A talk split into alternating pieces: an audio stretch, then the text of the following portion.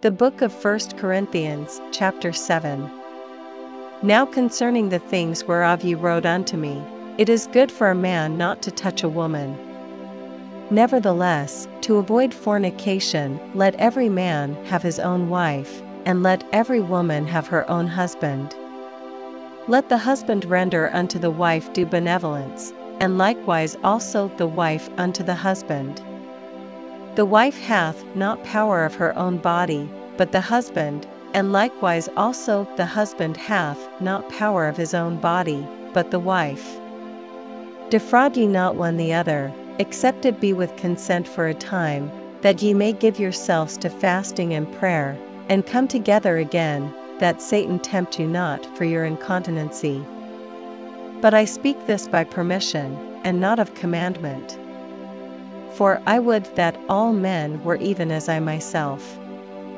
But every man hath his proper gift of God, one after this manner, and another after that. I say therefore to the unmarried and widows, it is good for them if they abide even as I. But if they cannot contain, let them marry, for it is better to marry than to burn.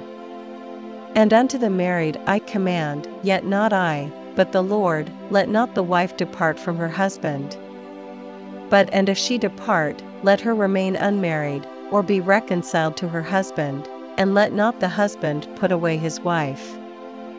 But to the rest speak I, not the Lord, if any brother hath a wife that believeth not, and she be pleased to dwell with him, let him not put her away.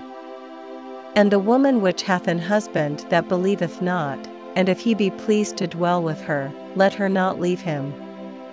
For the unbelieving husband is sanctified by the wife, and the unbelieving wife is sanctified by the husband, else were your children unclean, but now are they holy.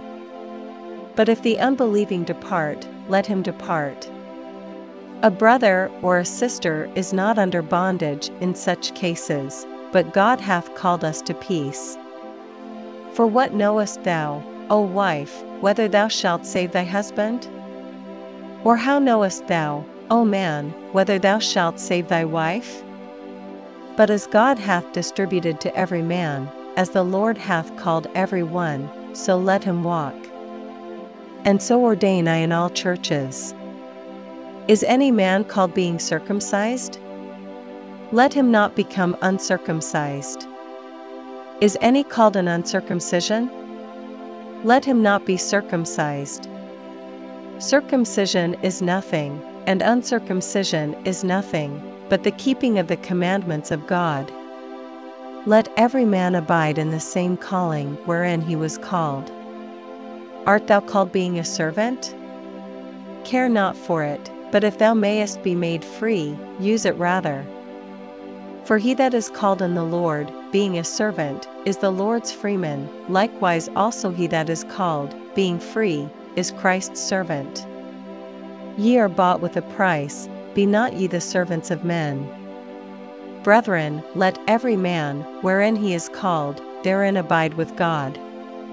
Now concerning virgins, I have no commandment of the Lord, yet I give my judgment, as one that hath obtained mercy of the Lord, to be faithful. I suppose therefore that this is good for the present distress, I say, that it is good for a man so to be. Art thou bound unto a wife? Seek not to be loosed. Art thou loosed from a wife? Seek not a wife. But and if thou marry, thou hast not sinned, and if a virgin marry, she hath not sinned. Nevertheless, such shall have trouble in the flesh, but I spare you. But this I say, brethren, the time is short, it remaineth, that both they that have wives be as though they had none, and they that weep, as though they wept not, and they that rejoice, as though they rejoiced not, and they that buy, as though they possessed not. And they that use this world, as not abusing it, for the fashion of this world passeth away. But I would have you without carefulness, he that is unmarried careth for the things that belong to the Lord, how he may please the Lord. But he that is married careth for the things that are of the world, how he may please his wife. There is difference also between a wife and a virgin. The unmarried woman careth for the things of the Lord, that she may be holy both in body and in spirit, but she that is married careth for the things of the world, how she may please her husband. And this I speak for your own profit, not that I may cast a snare upon you, but for that which is comely, and that ye may attend upon the Lord without distraction. But if any man think that he behaveth himself uncomely toward his virgin, if she pass the flower of her age, and need so require, let him do what he will, he sinneth not, let them marry.